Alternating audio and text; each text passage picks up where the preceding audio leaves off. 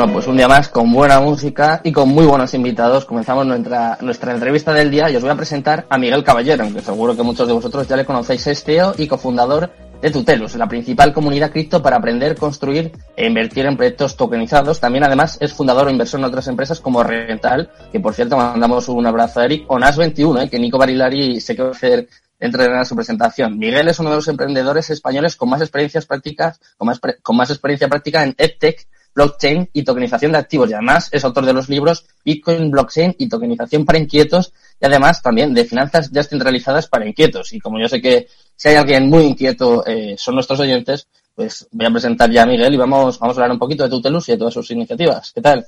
Miguel, muy buenas tardes. Hola Sergio, buenas tardes. Gracias por invitarme a tu programa. Un placer estar aquí con todos los oyentes. Igualmente, igualmente. Tenía ganas ya de estar por aquí, que he visto ya revolucionada la gente en Twitter, LinkedIn, ¿eh? que dice Miguel, que es uno de los grandes, que claro, aquí dentro de, España pues sabemos que eres muy conocido dentro de este sector y estábamos deseando, claro, que vinieras con nosotros. Eh, cuéntanos, eh, ¿qué es Tutelus? ¿Cuál es vuestro objetivo? ¿Qué servicios ofrecéis? Fenomenal. Bueno, lo has descrito muy bien. Eh, Tutelus empezó como una plataforma colaborativa de educación online.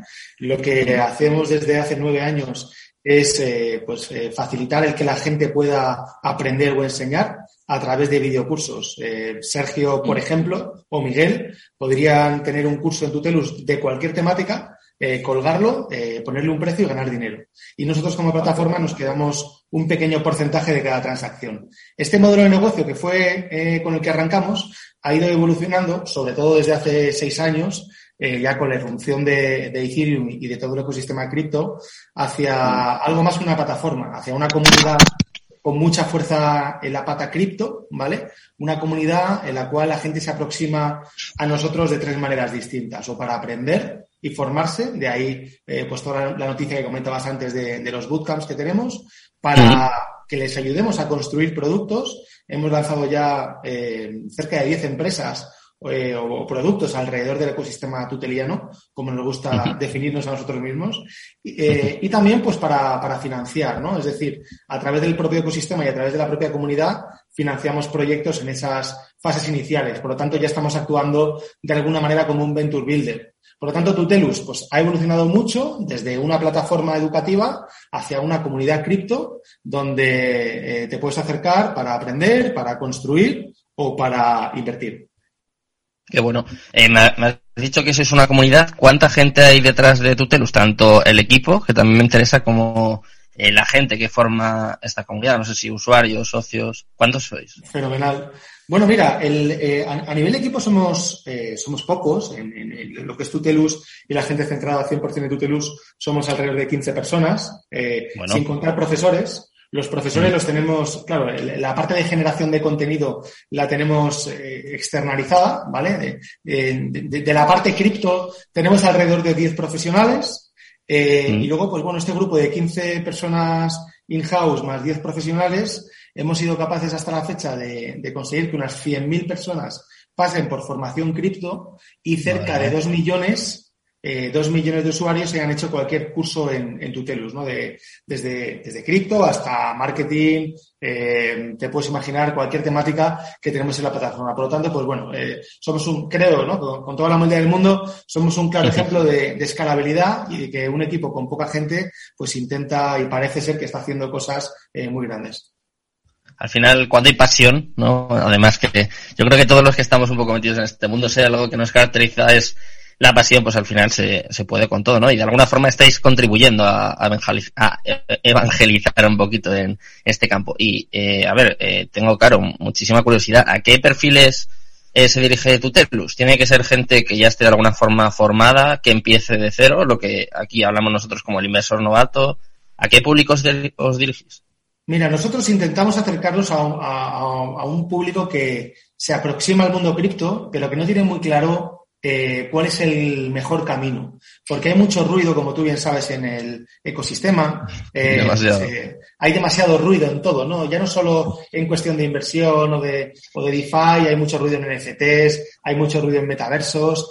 cuando solo se hablaba de blockchain, había mucho ruido en blockchain. Entonces, bueno, nosotros llevamos aquí desde el principio desde que se pueden hacer cosas sobre la blockchain de Ethereum. Ya hace cinco años creamos nuestro token, el TUT, eh, aunque finalmente lo lanzamos el año pasado, pero eh, los primeros bocetos y la primera, la primera funcionalidad ya nació en el 17. Y intentamos, con esa perspectiva de acercar a gente que no tiene todavía mucha idea, pero sí muchas ganas, eh, intentamos eh, dirigirnos a un público muy amplio. Eh, siempre decimos que el mundo cripto es un mundo muy receptivo para cualquier tipo de perfil. A, diferencia del mundo startupero puro y duro, que sí que es mucho mm. más cerrado desde la perspectiva pues, a, gente de, ámbito técnico, gente que se tiene que sentir muy cómoda en marketing digital, si no de alguna manera se ve excluida fácilmente. El mundo cripto, mm. sabes que no, hacen falta humanistas, hacen falta diseñadores, abogados, fiscalistas, gente de negocio, por supuesto gente técnica, pero como la persona que más experiencia nos saca en el planeta, pues se llama Satoshi Nakamoto y, no nos saca tampoco muchas décadas, ¿no? Como quien dice, eh, pues al final eh, intentamos transmitir el concepto de que nunca es tarde para aproximarse al mundo cripto y más todavía cuando la mayor parte de la población no sabe ni bueno ni, ni, qué es un token, ¿no? Entonces, pues bueno, con esa filosofía intentamos llegar a todo el mundo. Eh, cualquier persona tiene cabida en Tutelus y tenemos al final producto para todos, desde cursos gratuitos hasta formación un poquito más, eh, más avanzada, hasta por supuesto eh, nuestros famosos bootcamps, que al final pues son un poco la, la, la, el producto estrella que tenemos, eh, que entra gente sin ninguna base y puede terminar preparada perfectamente para trabajar en la industria. Qué bien. me has comentado, Miguel, que lleváis cerca de 10 años ¿Has notado una evolución, no sé, en la receptividad de, la gente, ya no solo de, los usuarios o de la gente que vaya a aprender, que me imagino que estará predispuesta, sino, no sé, de la gente de, tu entorno, eh, tanto de curiosidad como de receptividad? ¿Parece que se puede decir que empieza a haber adopción también en ese sentido o crees que de alguna forma siga habiendo pues el típico food, ¿no? Del que hablamos siempre, que parece que, que las criptomonedas son el, el demonio, el diablo, prácticamente. Yo sí que veo mucho cambio a nivel social. Hace cinco mm. años sí que éramos un poco predicadores en el desierto.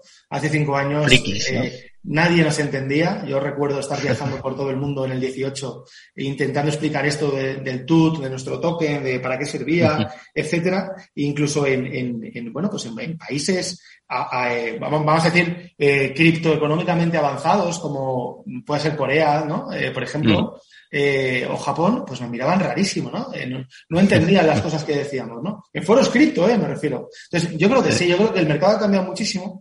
Igual que nos pasó con, con la plataforma tradicional, que llegamos en un momento demasiado incipiente, eh, hace 10 años eh, no se hablaba de formación online como la que tenemos eh, hoy en día. De hecho, hace 10 años, pues YouTube acababa de nacer, ¿no?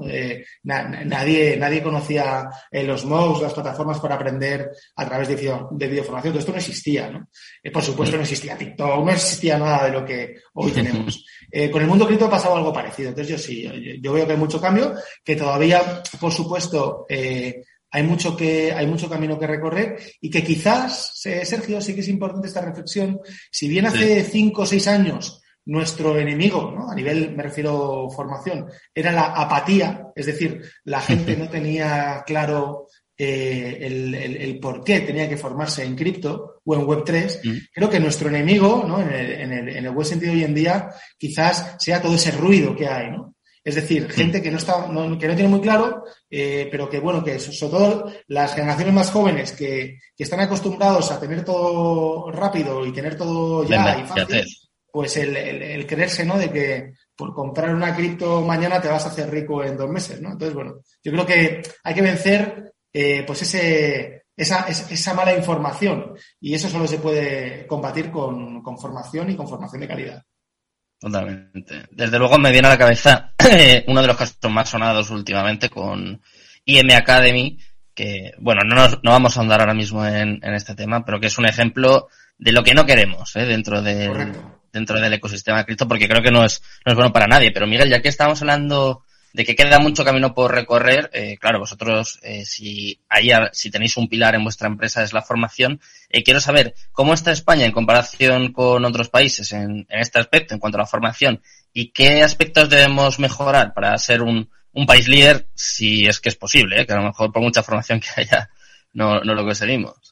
Yo creo que lo estamos haciendo bastante bien en España. ¿Mm? Tenemos sobre todo dos comunidades yo creo que muy potentes, la de Tutelus y la de Criptoplaza donde tenemos a muchísima gente. Eh, creo que se están generando proyectos alrededor de, estas comunidades. Por ejemplo, yo estoy de las dos, ¿no? Pero obviamente más, más en Tutelus, que, que son top ahora mismo, ¿no? A nivel mundial. El, caso de Rintal, eh, que decías antes, pues es un clarísimo ejemplo, ¿no? El, bueno, el caso de NAS 21, que me imagino que, que, dentro de poco pues hablaréis aquí en el programa, pues tres cuartos de lo mismo. No, no hay un protocolo para tokenizar eh, contratos de alquiler eh, en el mundo. El primero que va a salir va a salir esta semana, ¿no? Se va a anunciar el miércoles en Madrid, el mm. Palacio Nocturno, que es el de NAS 21. Entonces, yo creo que se están haciendo cosas eh, muy importantes, ¿no? A nivel mundial. que estamos en, en el top 3 o top 5, pues hombre, yo tampoco creo que sea bueno ponernos esas medallas, ¿no? Pero desde luego que tengo claro, Sergio, que no estamos a la cola, ¿vale? Hay muchos países que están muy por detrás de nosotros en Europa, sinceramente, no creo que haya eh, países que, estén por delante nuestra. Lo que pasa que, bueno, pues luego hay, hay, entornos, ¿no? O comunidades, tanto en América del Sur como en Estados Unidos, como alguna en Asia, pues que obviamente nos llevan ventaja, ¿no? Pero yo creo que sí, que creo que estamos en el, en el pelotón, en la parte de adelante, cercano a, cercana al, al grupo de ciclistas que se están separando. o sea que de alguna forma estamos más avanzados en la formación, en la educación, en el conocimiento, incluso que en eso sí que estoy de acuerdo contigo, que en cuanto a la adopción, la regulación, porque claro, hablamos de la parte positiva, pero es verdad que sigue habiendo, eh, pues eso, mucho miedo, mucho desconocimiento. También eh, lo hemos comentado antes, noticias como por ejemplo lo de IM Academy, pues no ayudan para nada. Lo que tú comentabas del típico youtuber que dice que comprando una criptomoneda un perrito va a subir por 100, quizás esos sean los mayores enemigos que tenemos de alguna forma, eh, más allá de los partidos políticos que hacen su trabajo, hacen lo que pueden, básicamente.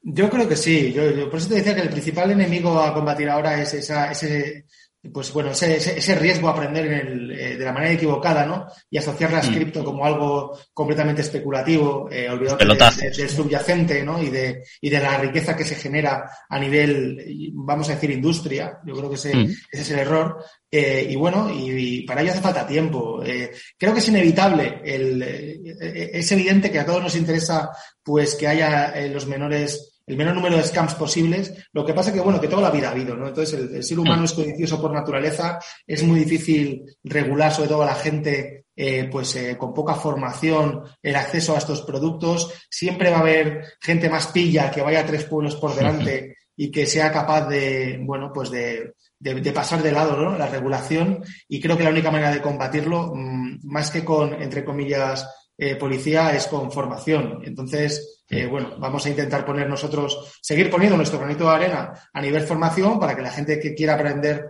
y aproximarse a un mundo cripto, pues lo haga con gente eh, que por lo menos que tenga la confianza y la certeza de que no se van a ir mañana eh, con el dinero a otro sitio y que llevan aquí años construyendo producto y construyendo empresas.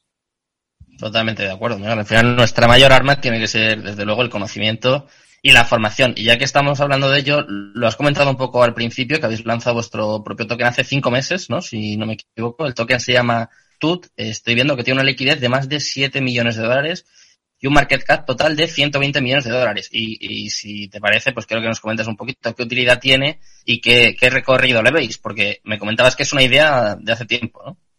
Bueno, el, el TUT, eh, TUT nace como idea y como proyecto nace en el 17, hace ya cinco mm. años.